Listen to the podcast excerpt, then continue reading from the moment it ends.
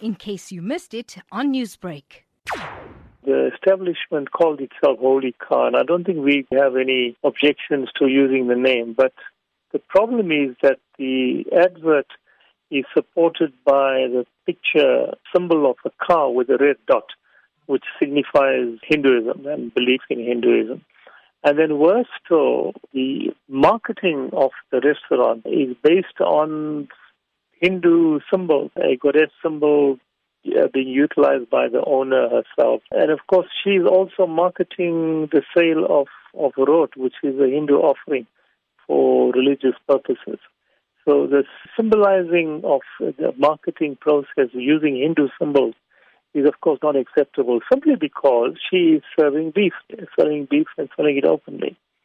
And uh, that is that is the reason why we have had strong objections, and understandably so. Some very irate Hindus who have asked that you know we must take action against her. So, what exactly is the Maha Sabha calling for at this point in time? Well, we've asked her to do one of two things. She must immediately change the name and remove all those uh, adverts of hers on on uh, social media where she is using Hindu symbols, and of course, particularly the Hindu symbols with regard to the car with the red dot on it. Have you had any contact with the owner?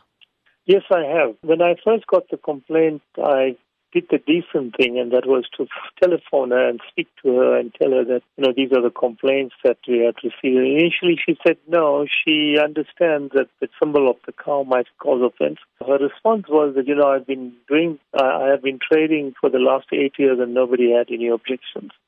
And I said to her, well, you know, whether you're trading for eight years or 10 years or 20 years, it doesn't really matter. At the end of the day, the moment you start using Hindu symbols, people are, are entitled to to feel aggrieved and upset with you because you're using religious symbols to market what is nothing more than a com- commercial entity. And her reaction was, well, she, she's going to think about it first. She said to me she will she wants me to send an official communication with her, which I did, and then she didn't come back to me. So then I sent a letter uh, after our our legal advisors, that's the legal legal team for the Hindu Maha Sabha, examined the legal consequences of the matter, and then on, on acting on the legal advice, we sent that letter to her.